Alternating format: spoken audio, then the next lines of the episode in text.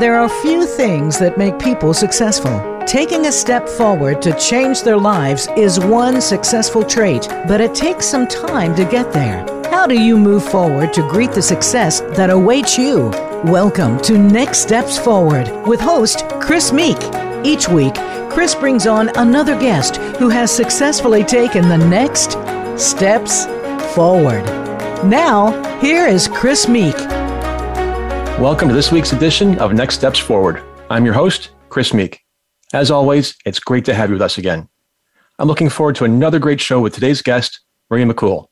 Maria is the co owner of Calista Salon and Spa, founder of the multi million dollar business Calista Tools, and author of Becoming Beauty Brave The Bold Makeover That Will Change Your Life.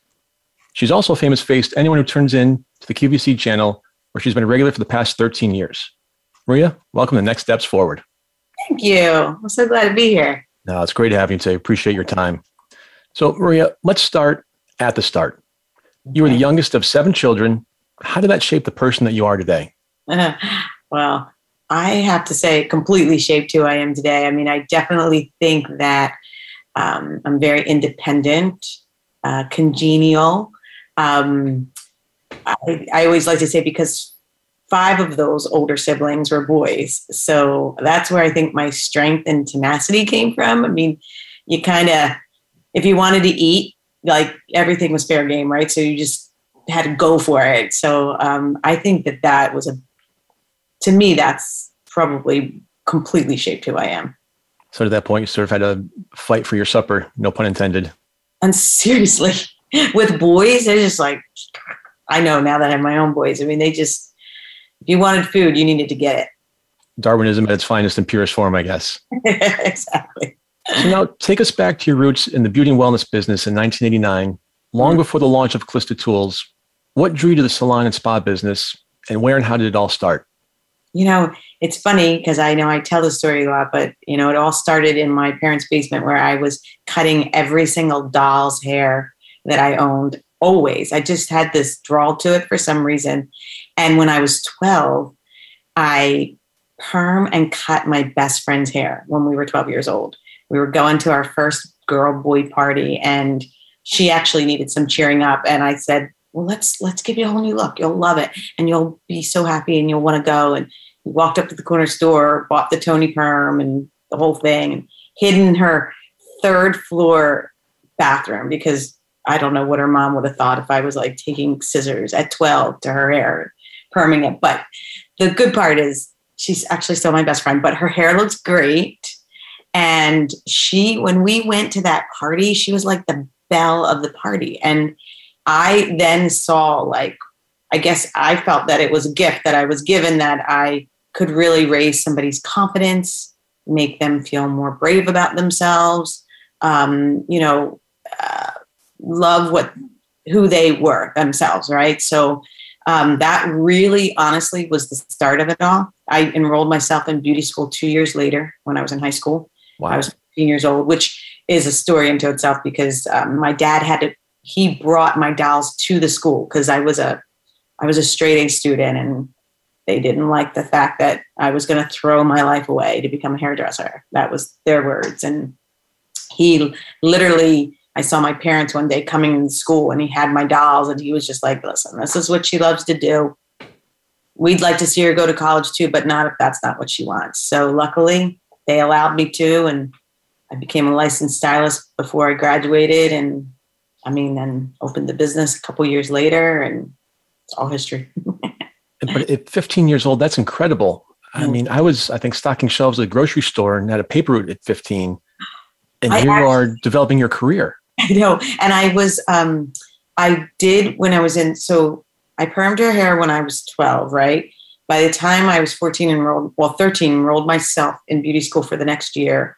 And then I got a job in a salon, um, shampooing. And so, like, it just was like, um, I don't know. I just, I don't know why I knew so clearly what I wanted to do. And I've loved it ever since. I mean, it's meant to be. Later, I love this business. That's terrific.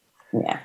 A guest who was on an earlier episode of Next Steps Forward talked about the role of the barber in Black communities, that the barber is, in many cases, the neighborhood therapist.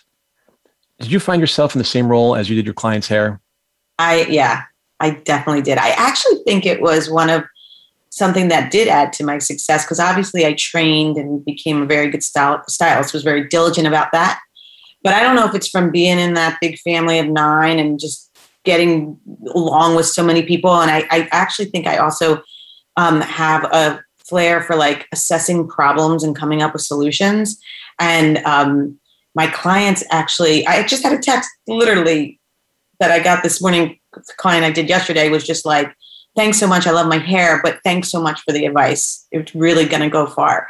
So, yeah, there's something about, you know, I'm a good listener, I think, and, and, you know, hearing what they say, and I'm able to kind of, yeah, I'm definitely, definitely their therapist. And I will say one thing, Chris. One thing that I learned a long time ago was that, um, or I read it somewhere, that we are one of the professions, besides your doctor, right? That we're actually allowed to touch our clients. There's not very many professionals that are allowed to touch their clients. It's us, doctors, and massage therapists, I think, right? Nurses.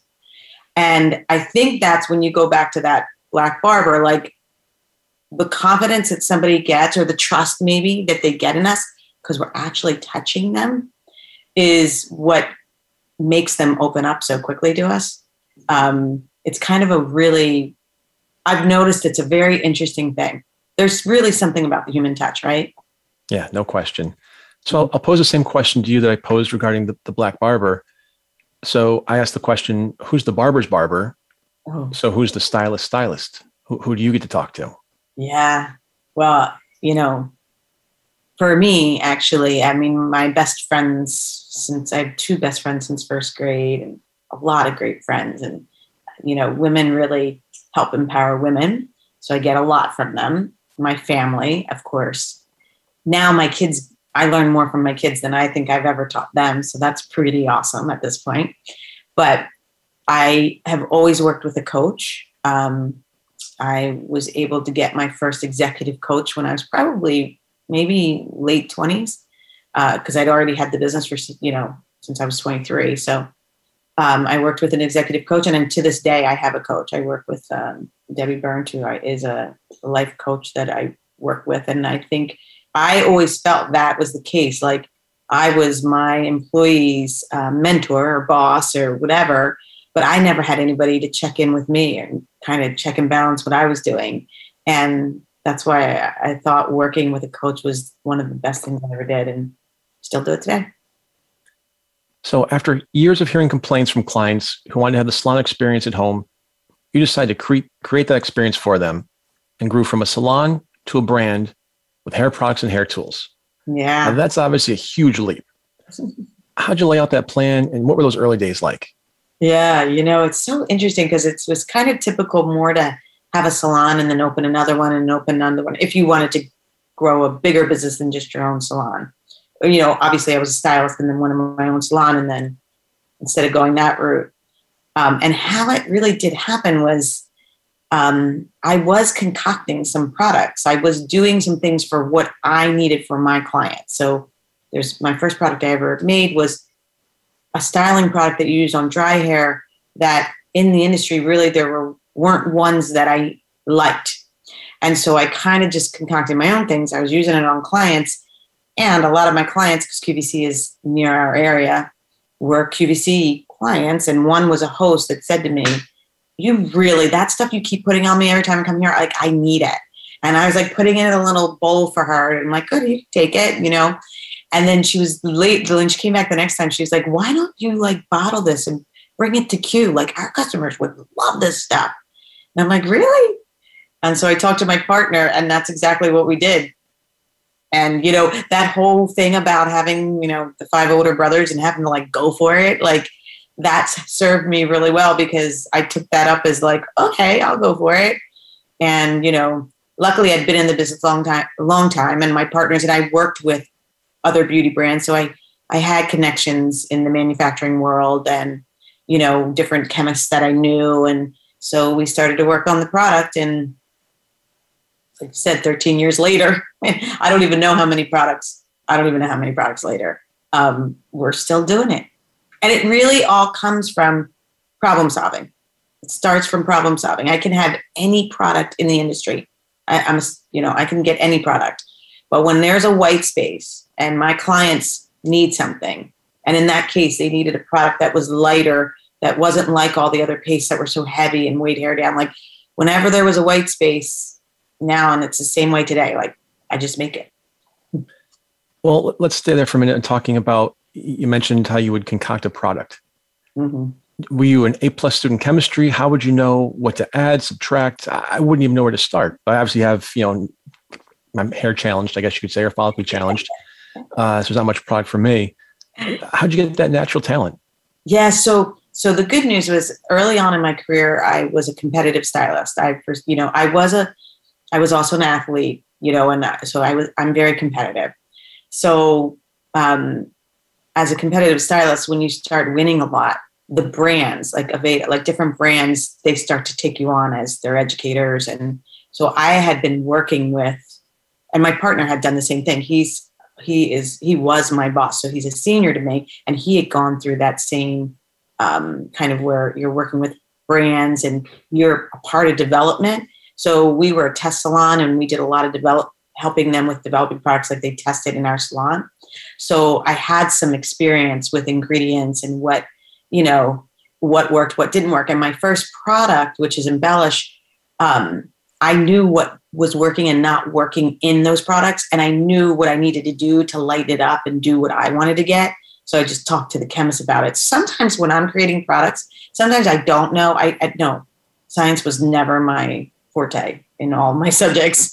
So I should quantify that. But what I do know is like I can say like why is it laying the hair down flat? Like why when you put this on after an hour it's heavy? What can we do to that formula to lighten that up? And then they the chemists will tell me like you know what it's the X and X product in it that will do that. Possibly if I do this we can do that, or maybe if we add cream to it, or blah blah blah. So we kind of talk through it um, that way. So I don't have to have the knowledge they have. I always like you know I think the best part about being successful in business is surrounding yourself by the right people, right? But you know, because you can't know everything, and and if you have people that are way smarter than you around you, it's a good thing. So and yeah. And let's stay there uh, for a minute. There, you talk about surrounding yourself with the best people. You know, you mentioned the woman from QVC, the executive who seemed to be your champion to get you started. Yeah. Did you face any other skepticisms? You know, you mentioned you knew some people in distribution and chemistry. Yeah. What were some of the roadblocks you may have faced? You know, there were a lot of roadblocks. And I think sometimes, um, I don't know if all our roadblocks are really there or we make them, right? So, but I do know with Q at the time, they were really beginning to blow their beauty business up, right? They were known for electronics and jewelry and, you know, whatever. Um, so they were really starting to blow the beauty business up. But it really seemed that if you like they were very interested in the celebrity stylists and the people that had big followings or you know just more no- notoriety than i had. And so that it did take a lot of tenacity. Even the director of beauty when i finally first got my first tsv which i don't think anybody there thought i'd ever make it to that point he did bring me into the office first time I'd ever been in his office and just said, I, you know, I'm going to applaud you for your tenacity. Like you've just really hung in there here, no matter what anybody was telling you and just kept doing it. So that for sure there were, and there were a lot of times where I wanted to quit, believe me. And I, those are very, um, there are moments stuck in my brain, the times where I just wanted to sell the business, like not be a salon owner not be on QVC and like the talk that I had to do to myself to like, you know, move on. It's one thing to bottle shampoos and sell them, but it seems like such an unusual and certainly a much more challenging route to become a brand featuring hair tools. Mm. Did you work with other companies or inventors to develop the tools? And how did you go about bringing that part of the business to life? Yeah. So you know the tools again it was problem solution. Like what was the first tool you know the big tool the perfector which we've sold over a couple million of those at this point. Um, you know clients were burning themselves. They were um, you know their hair was not you know it was burning their hair basically like so much damage. And So again, it was kind of like, there's got to be a better way than this, you know, like, and a lot of times I just scout products. Like I'm always at our shows and I'll be scouting things. And sometimes I'll see things that, that like, I'm like, that's a good point. It's a shame it's not this, that, and this, you know, like if we change this, you know, so it kind of is the same way that I do products, but it is a very much, it's so much more costly. So there's a lot more risk when you start going down the tools route because there's ETL, there's URL, a lot of things you have to do. So you're putting a lot of money out front for something you're, you know, it's a bet, right? That you're betting on whether or not, you know, unfortunately it's a big loss if you're if you don't have success with it. So um, but I think the confidence that I had is the confidence in knowing um, you know, knowing what my customers want. And I have the salon. We have a thousand clients a week that come through. Like the Perfector, the tool that I was just talking about. When I brought that to the salon to test, um, I saw so many clients' heads turn from other people's chairs. Sometimes when that stuff happens, that's when I'm, I'm like, now I know I'm onto something because people want to know what it is. And then I literally put it in their hands and I listen to what they say. And if they're just like, like they say it. They're just like, oh, I would never, that's going to get caught my, you know, like I hear what they're saying and then I go from there. So you mentioned the perfector, excuse me. Mm-hmm. Would you take a deep dive into your brand and products for us, please? Sure, sure, sure, sure. So we do have products and tools, and it's kind of interesting because I kind of worked backwards. Most product lines or brands build these brands and then they approach QVC, right? So I had this product and I approached QVC. So it started with the one embellished product that is a product that acts like a tool. And then I expanded that franchise a little bit to a hairspray and a couple other things. Then I went into tools because it was kind of logical. And those tools are at this point, I think, I don't know how many I have, but I'd have to, but we have them, an array of tools, but none of them cannibalize each other. They only happen when it's like, you know, really could use something that perfector is great, but we need more lift at the root. Or, you know, the how about when we're blow drying our hair? You know, so we have something to style dry your hair with, something, you know, the perfector to curl with, the, you know, things to straighten and smooth with. Um, and then the products, they really do act like tools, which is really cool. And then finally, I the juice um, line of products, which are pretty new to the line, is cleanse and condition. And I've I've approached cleanse and condition in a way that nobody's been approaching it, where we're talking about the scalp. I mean, it's funny that you were saying about your hair, um, but really the care of the scalp, which nobody, you know, shampoo just is cleaning your hair, you know, like and doing things to your hair. The scalp, when we start taking care of that, we're going to see better results long term. We're going to have longer, thicker, fuller hair long term. Like so, um, the cleansing, the now the juice line has been another line that's really taken off because it's different different than your other cleansing products. So styling products, tools, uh, cleansing, and they all are problem solving, and they all really do wow you. I have to admit, like they do. When people use them, like the juice, like it's like juicing for your bodies, juicing for your hair, and when you use it, doesn't smell, doesn't look, doesn't feel like any other shampoo you put on your head, um, and it's pretty cool when I get the feedback from all the products actually and the tools. Well, we'll definitely have to connect after the show so we can talk about what to do for my scalp and hopefully okay. get longer, thicker hair that'll last a little bit longer. There you go. You must juice. I'm telling you. I wouldn't just be saying that. Must juice. That's a good bumper sticker. All juice. So most people are happy working their entire career for someone else. What sets entrepreneurs apart, giving them that you know, free spirit, if you will, to go out and, and try it on their own? Yeah, I guess you know, entrepreneurs are I, I guess I can speak for me. I mean, I know the basics of, you know, most how passionate entrepreneurs are and generally what it is. But in speaking for myself, what I did recognize early on was that I thought that there was a better way. It's the same with creating my products. Like I always thought there was a better way. Like when I was a stylist, when I was becoming a stylist, I thought that there was a better way because at the time, I didn't think that stylists were very, um, very kind to clients. Like I, I worked in salons and I thought they were always telling their clients what they should be doing and what didn't look good. You know, like I didn't think that was good. So I did it differently. And And then I got to a point where I thought the salons weren't really treating the customers the way the customers should be treated. So that's why I wanted to open my own salon, you know, and with the products, I just thought that the products could be better. So I guess it's that passion and then that need to make it better. And you're not making it better for you, you're making it better for others, which in return really does, you know, I, you know, I'm very grateful for the success that my industry's given me, but it's first in service, right? So I don't know, did that answer that? Yeah, absolutely. and as a follow up, virtually every entrepreneur comes to a crossroads, you know, called a make or break moment. You talked about putting big investments out there, mm-hmm. more or maybe even more than one make or break moment. Did you have that moment or those moments with Calista? And if so, how'd you prevail?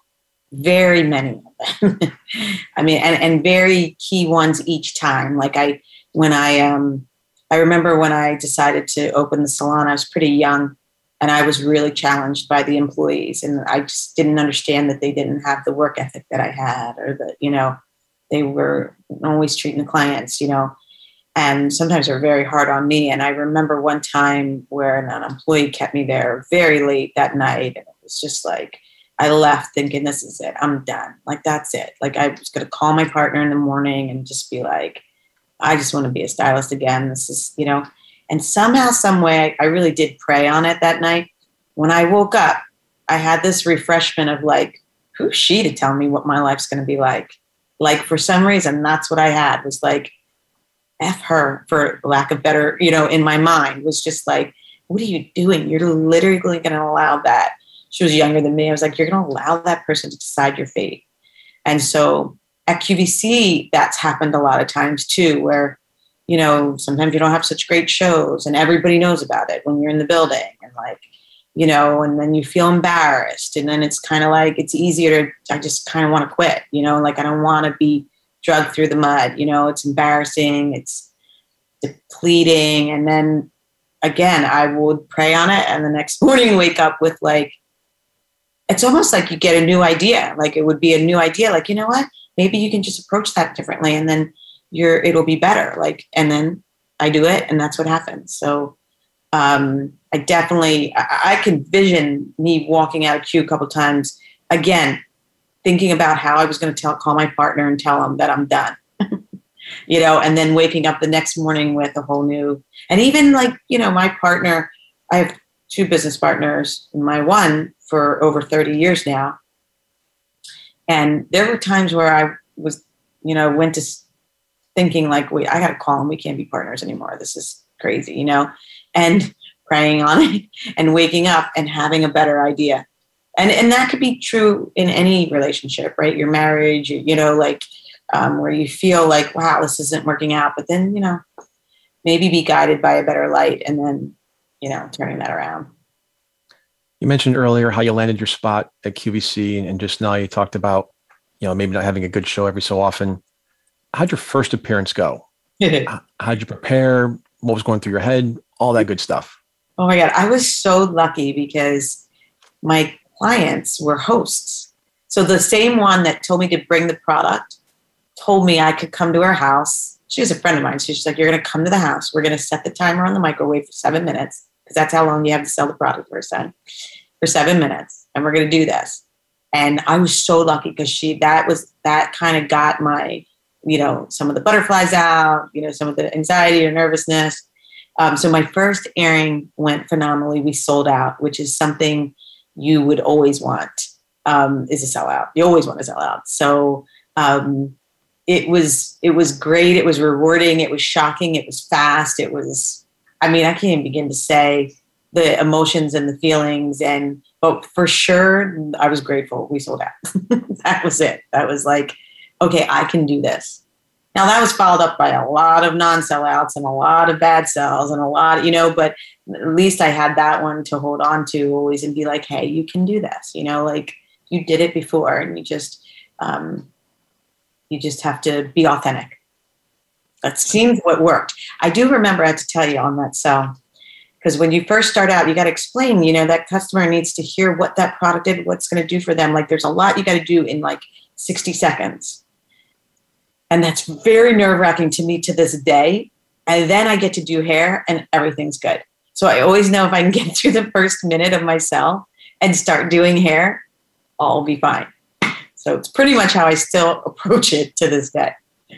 And what has Calista's relationship with the QVC channel meant to your business over the years? Mm, wow. I mean, and when it comes to the brand, like I said, most people have a brand and they go to QVC because they want to be on. And so, um, I mean, I'm not going to say QVC held my hand because they didn't, um, you know, but they did assist me in building the brand 100%. I mean, you got to, you know, I say that to my kids, my kids, you know, that are in college, you know, and they, you know, they, they worked really hard and got themselves into really good places, but the, and that college is going to help them, right? It's going to help them, but who has to do all the work? Right. So QVC is a great partner. And if you, I spent a lot of time learning their business so I could make my business successful. So, you know, that's one thing about Q for sure. Like, you know, you you have to study their business and then fit your business into it. If if it's a fit and then let it grow. We've been talking to Maria McCool. I'll be right back after a short break. Become our friend on Facebook. Post your thoughts about our shows and network on our timeline. Visit facebook.com forward slash voice America. The Voice America Live Events channel is here now to showcase your corporate, individual, or organization's live event. Visit voiceamerica.com forward slash live events to see all of our past live events and find out more. Whether it's a multi day conference, special speaker, or single day event, we've got everything to make your event a success. We can do a few hours or a few days. For more information about taking your event to the next level, call Jeff Spinard at 480 294 6417 or email info at voiceamerica.com. Again, that's Jeff Spinard at 480-294-6417 or send us an email to info at voiceamerica.com. Voice America is where you are and where you want to be. Join us around the globe as we broadcast live from some of the most interesting events available. Don't forget to view all our live events, including on-demand access to past events that you may have missed by visiting voiceamerica.com forward slash live events. The White House doctor makes house calls. Listen every week for House Calls with Dr. Connie Mariano. Dr. Connie has served as the White House physician under three U.S. presidents. Now, she joins the Voice America Empowerment Channel to help you enrich yourself physically, emotionally, and spiritually. Our guests will include professionals from a variety of fields who will bring you tips that you can apply to your own life. Listen for House Calls with Dr. Connie every Thursday at 4 p.m. Pacific Time, 7 p.m. Eastern Time on the Voice America Empowerment Channel. We hear just be you a lot these days. But who are you? What is an authentic life? The answer to these questions and more will be answered on The Authentic Living Show, hosted by Andrea Matthews. Andrea will interview some of today's spiritual, psychological experts and will provide her own wisdom to help you raise your consciousness to the level of your I am. Listen for Authentic Living with Andrea Matthews. Heard live every Wednesday afternoon at 4 p.m. Eastern Time, 1 p.m. Pacific Time on the Voice America Empowerment Channel. Have you friended us on Facebook yet? Why not? Just go to facebook.com forward slash voice America or search for the keywords voice America. Once you are part of our Facebook network, you'll receive daily messages about what's happening with our shows, this week's featured guests, and new happenings at the Voice America Talk Radio Network. And you can add your voice to the always active discussions on our timeline. Just go to facebook.com forward slash voice America or search for Voice America.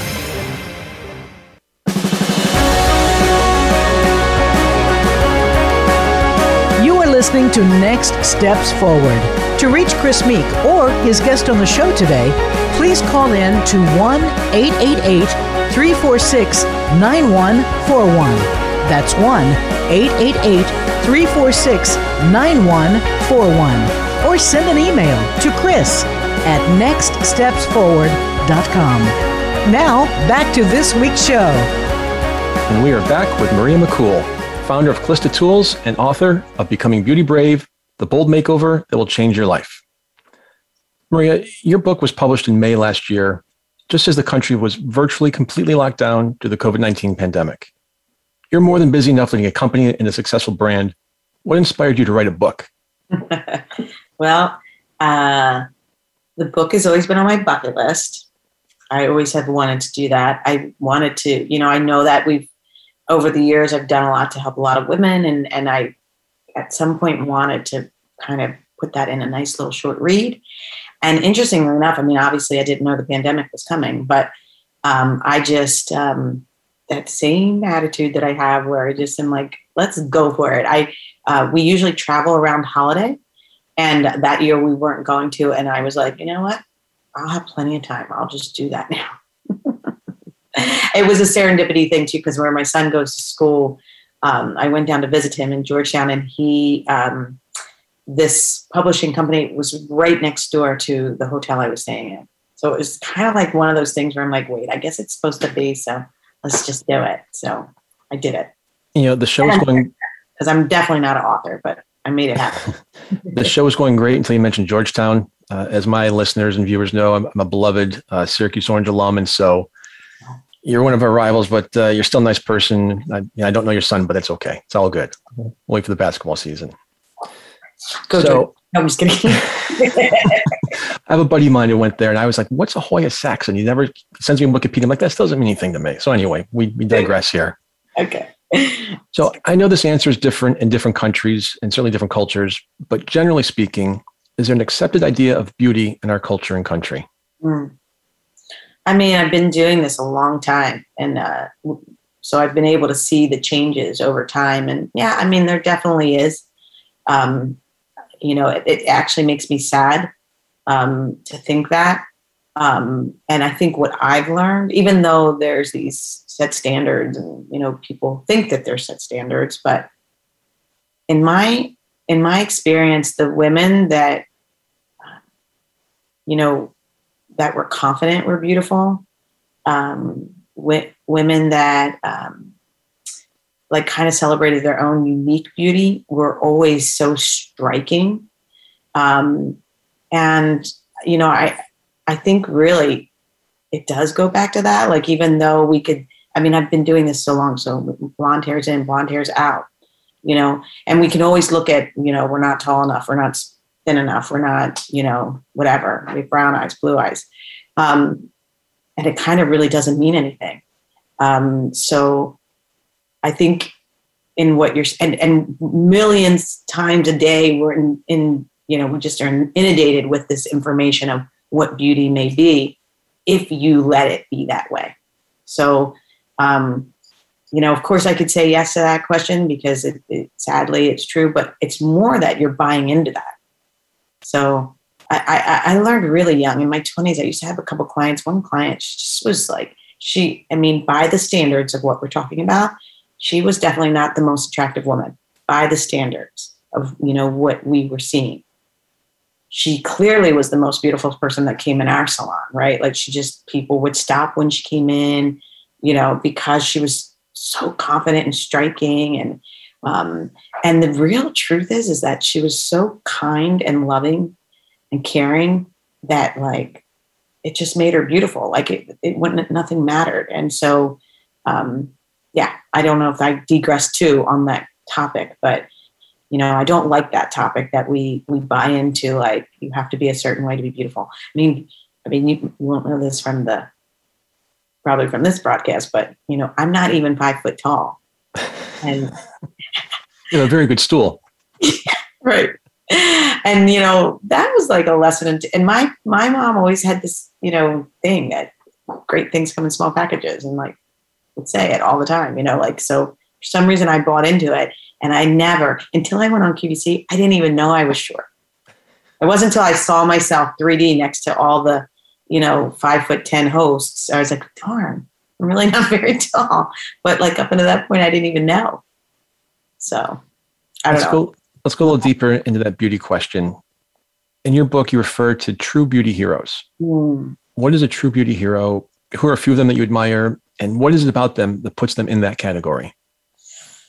So I'd have to say the true beauty heroes to me, one, number one is um, my clients that go through cancer and lose their hair. Um, I'm actually working on a. I'm using one of them as a like kind of a doc. We're just tracking it like as a documentary. I'm doing her hair. She's probably about 10 months out right now, maybe a little longer, but I think they're true beauty heroes. There's no time like that where you, a lot of people are wrapped up. Their identity could be in, you know, whatever, their hair or their sports or their eyes or their, you know, whatever. Um, and at that point, that gets taken away. And I definitely call them true heroes because they have to face it and they have to come up with what, why are they beautiful? Like, why are they, because it's not that um, and if they believe it's only that, it's it's a miserable two, three, five years by the time they get their hair back. So I would say they're the unsung heroes. That's my number one. No, that's a good one. That's mm-hmm. who uh, lost a parent to, to, cancer. You know, my mother I certainly understand that. So I appreciate you raising that point. Mm-hmm. You also raised the point that it takes courage to change your look. Mm. Why do most people tend to stick with the same look? Is it the effort that it requires, the uncertainty of what's next, calling attention to ourselves, combination of all those? Definitely all of the above. Um, and again, like it is kind of cool. I was just thinking that I, I just visited my 99 year old. He just turned 99. My uncle has so much wise information. And I'm just relating because I'm thinking I've been doing this so long that all of those things that you said, for sure, all of them, because um, I used to think when I was younger, when I was trying to change a woman's look, I could always tell when she was really popular in high school because she wouldn't let it go. Like she wouldn't let that look go, right? Like it worked for her. Like she was hanging on to it. Um, and now I think it's more things. You know, I think it's it's uncertainty. I think it's fear. Um, I think it's um, lack of confidence, unfortunately, and and it's a, it's a level of how much you allow other people to determine what you are and aren't going to do in your life. Um, but I think when it comes to it, I don't ever expect people to make big changes. You make one little change. You change the color of your lipstick and go out in public. You know, um, it's just the one little step of becoming beauty brave to me. You've said it took a lot of yourself to become beauty brave. Mm. How so? Yeah, well, and I'm still not all the way there. Let's just be honest and frank about that. Um, I think that it's generational a little bit. Like, I'm happy to say that my daughter is 100% more confident than I am. And I'm glad to hear that. And I'm sure I'm more confident than my mom. Um, but I think we, you know, have different conditionings, things that were told to us when we are younger that stick in our head. And um, they, as much as you work on them, they still kind of, you know, that's why you have coaches, right? Kind of rear their ugly head. Um, but yeah, it was hard. I mean, it was hard for a lot of things. I mean, not just my own confidence, but being in an industry that was um, male dominated when it came to anybody that was anybody in the industry. I mean, there's a lot of hairstylists and a lot of them are women, but like anybody that, you know, was known in our industry was male. I told you earlier that I was one of the reasons why QVC took me is because that particular buyer said that there were no female stylists on QVC, and it was a shame. And I thought, yeah, that's really a shame. Like, um, so yeah, I think we get held back for our own reasons, and I think it's important to keep working on them. And that's why you know, one step, right? One step. Just sometimes just do one step. It does change your life. I got to tell you one thing when I cut, when you get a haircut like that's a changed haircut, it definitely changes your life. Coco Chanel actually said that. Change your woman's hair and you'll change your life. So let's expand upon that for a minute. Yeah. How does that change a person you know, mentally, emotionally, professionally? You know, when they take such a step like that, and you said just doing small changes. Yeah. I think it's because well, obviously you can get confidence and sometimes that's from other people. So you change your look and then people are like, oh my God, you look amazing. You look younger. You look, you know, and so you start having this, you know, you're getting a little puffed up, right? Um, but I think that it's a sense of achievement, possibly because you believed something could be good and then you go for it and then it was you know like so it's a little bit of a sense of achievement um, I mean, I know for me when I do people's hair, like because I've trained in it my whole life, like I know I, it's like it's it's artistry, right? So I know I can do certain things when somebody talks to me about like you know what they like or what they would like or whatever, and then you kind of can bring that to life. I mean, that's where the whole beauty brave came from. When I do somebody's hair, and then they look in the mirror, and they this is true. It happens all the time where they were like, they'll say, literally say, so I was going to go home, but there's no way I'm wasting this. Like, I got to find somewhere to go. I don't even care if it's the grocery store. Like, I'm going to get seen. and I call it beauty brave because it's like they have this new bravery, like they got to be seen. Um, um, so why it exactly happens, I probably have to study up on that a little bit more because I think there's probably more to it than I'm even hitting upon. But I definitely think it has something to do with being proud, having pride, right? So having pride in in yourself.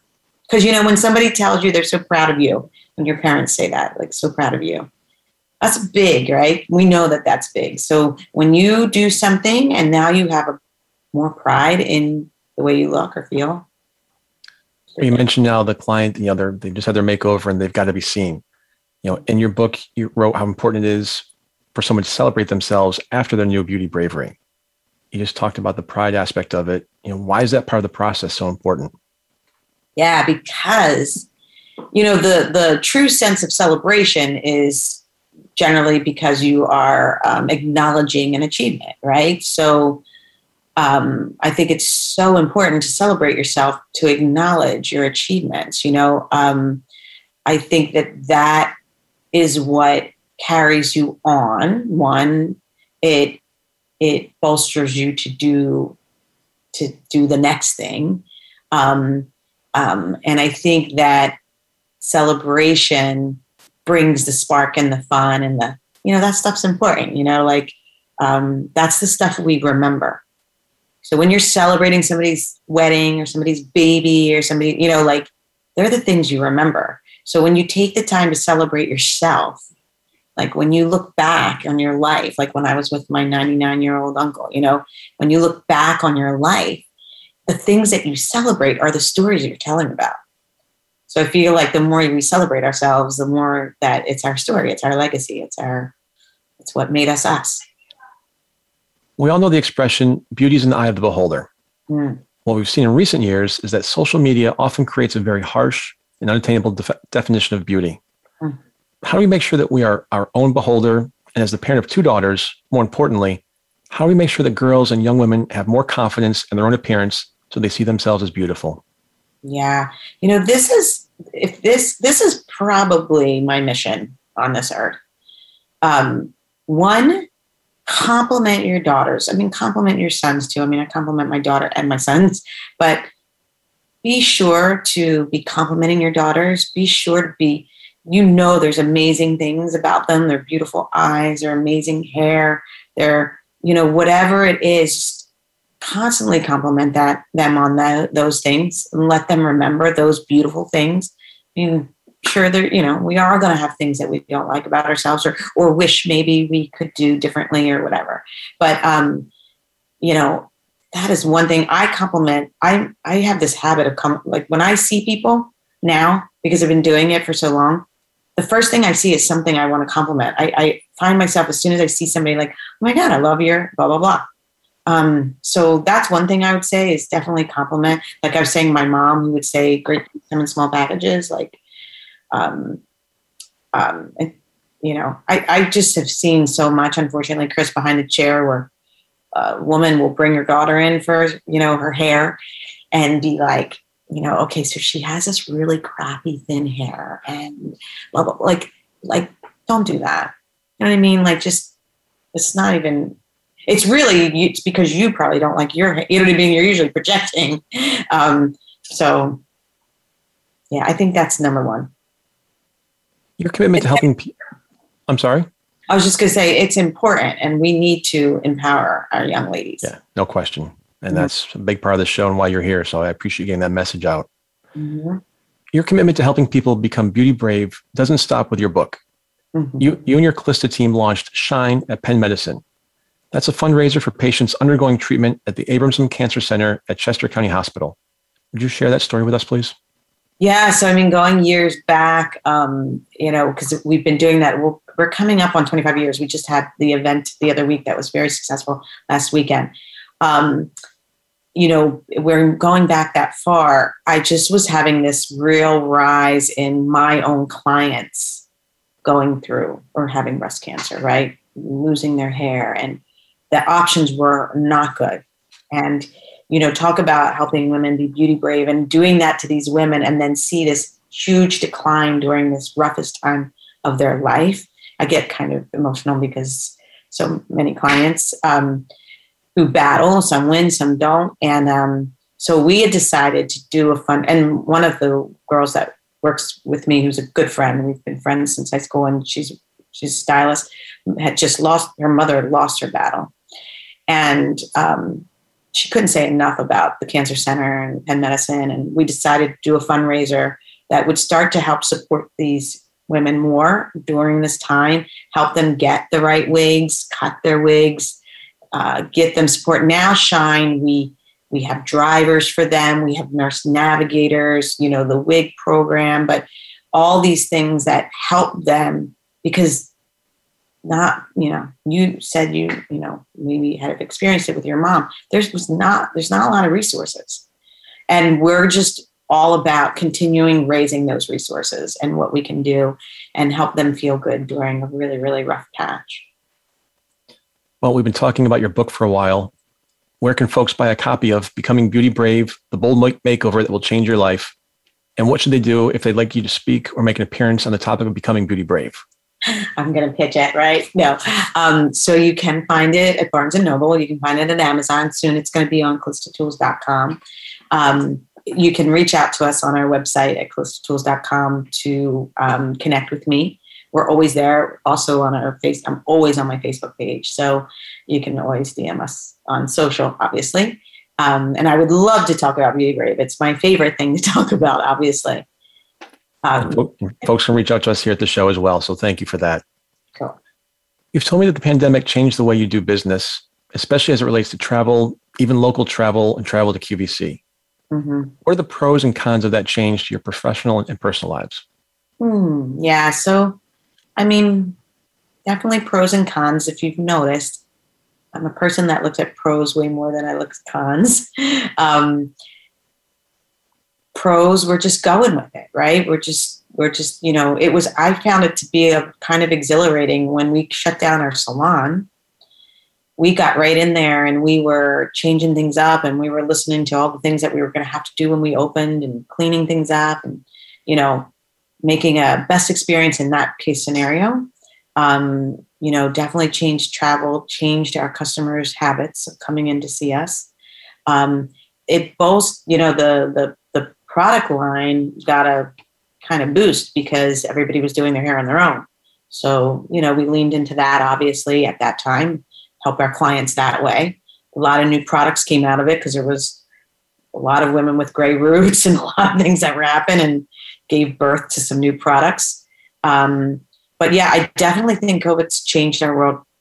I, I, I see, as far as a business owner, things changing dramatically, and I'm okay with it like i'm okay with it um, i don't i don't have that oh my god it'll never be what it was or anything like that it's just going to be something new and we get to change and, and do it um, but i will say as far as our beauty goes um, you know i noticed that people are becoming a little more accepting than they were of themselves of their own natural beauty going with things a little bit I love that it stretched the industry in a way that was like, yeah, so everybody doesn't have to be this. I can be this. I can I can have silver hair now. I can have shorter hair. I can let my hair grow out. Like I love that it stretched that. It's probably my favorite part. I had a few colleagues who I hadn't seen for a few months when all this started, and all of a sudden run a Zoom call for the first time. And there were a lot of mustache and beard growing competitions uh, early on in COVID. So I, I, certainly understand that. Right. I like it. I like, it, it was I interesting. Like I happen to be somebody who likes change, which is very abnormal, but I like it. So, COVID 19, the gift that keeps on giving, has certainly created a large amount of uncertainty and a fair amount of adversity. Mm. what did you learn about leading through adversity? Or maybe what leadership lessons did you bring back that you already knew because of the pandemic? Yeah. Um, I think it was a good sharpening tool for communication and connection because I think, you know, you can say you're a good leader and you can, you know, just keep doing what you always did and business kind of staying the way it's staying, you know, or whatever. But all of a sudden it was like, yeah, how do you connect now? How are you communicating now? You know, and like, you know, obviously, like you said, Zoom, there were people in my industry, we're not really very tech savvy, right? Because we work with people and our hands and all that stuff. So that was kind of fun getting everybody on a Zoom call. Just that alone was like a big deal. Um, but I think it raised the level of communication and connection in a time where, right, it was very hard to connect. Um, but it showed us the importance of it. And creativity is the other third thing, I think. So that happens to be three C's, right? That's interesting. Communication, uh, connection, and creativity, because you had to be creative to do those things um, in a different way. And it proved to be successful for us. And and you know what?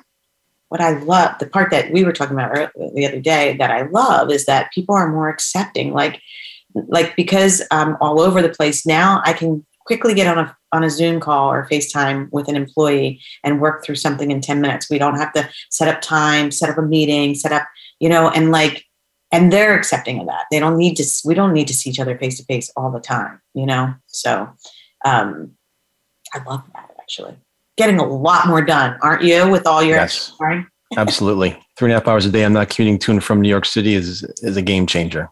And I can have a podcast now. Look at this. I love it too.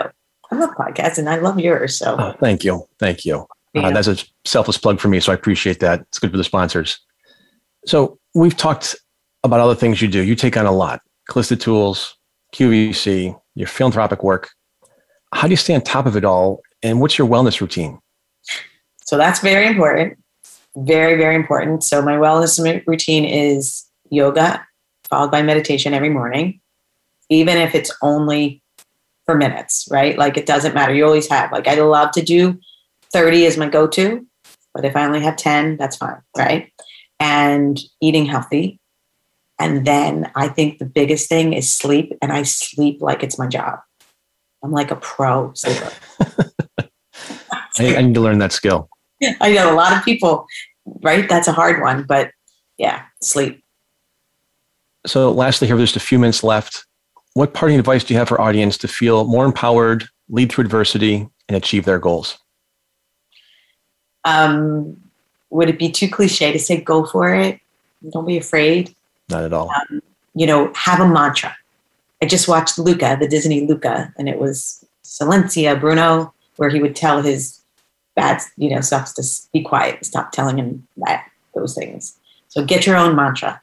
And my mantra is um, everything's always working out for me.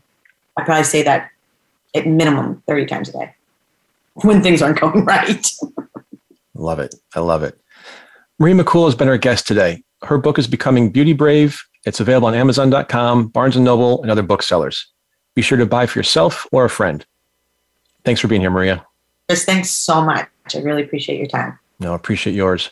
And as always, thank you to our wonderful audience for tuning in to Next Steps Forward. I'm Chris Meek. For more details about upcoming shows and guests, please follow me on Facebook at facebook.com forward slash Chris Meek public figure and on Twitter at Chris Meek underscore USA. We'll be back next Tuesday, same time, same place, with another leader from the world of business, politics, public policy, sports, or entertainment. Until then, stay safe and keep taking your next steps forward.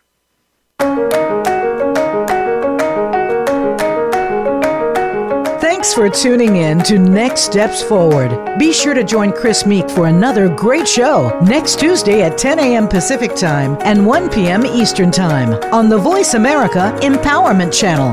This week, make things happen in your life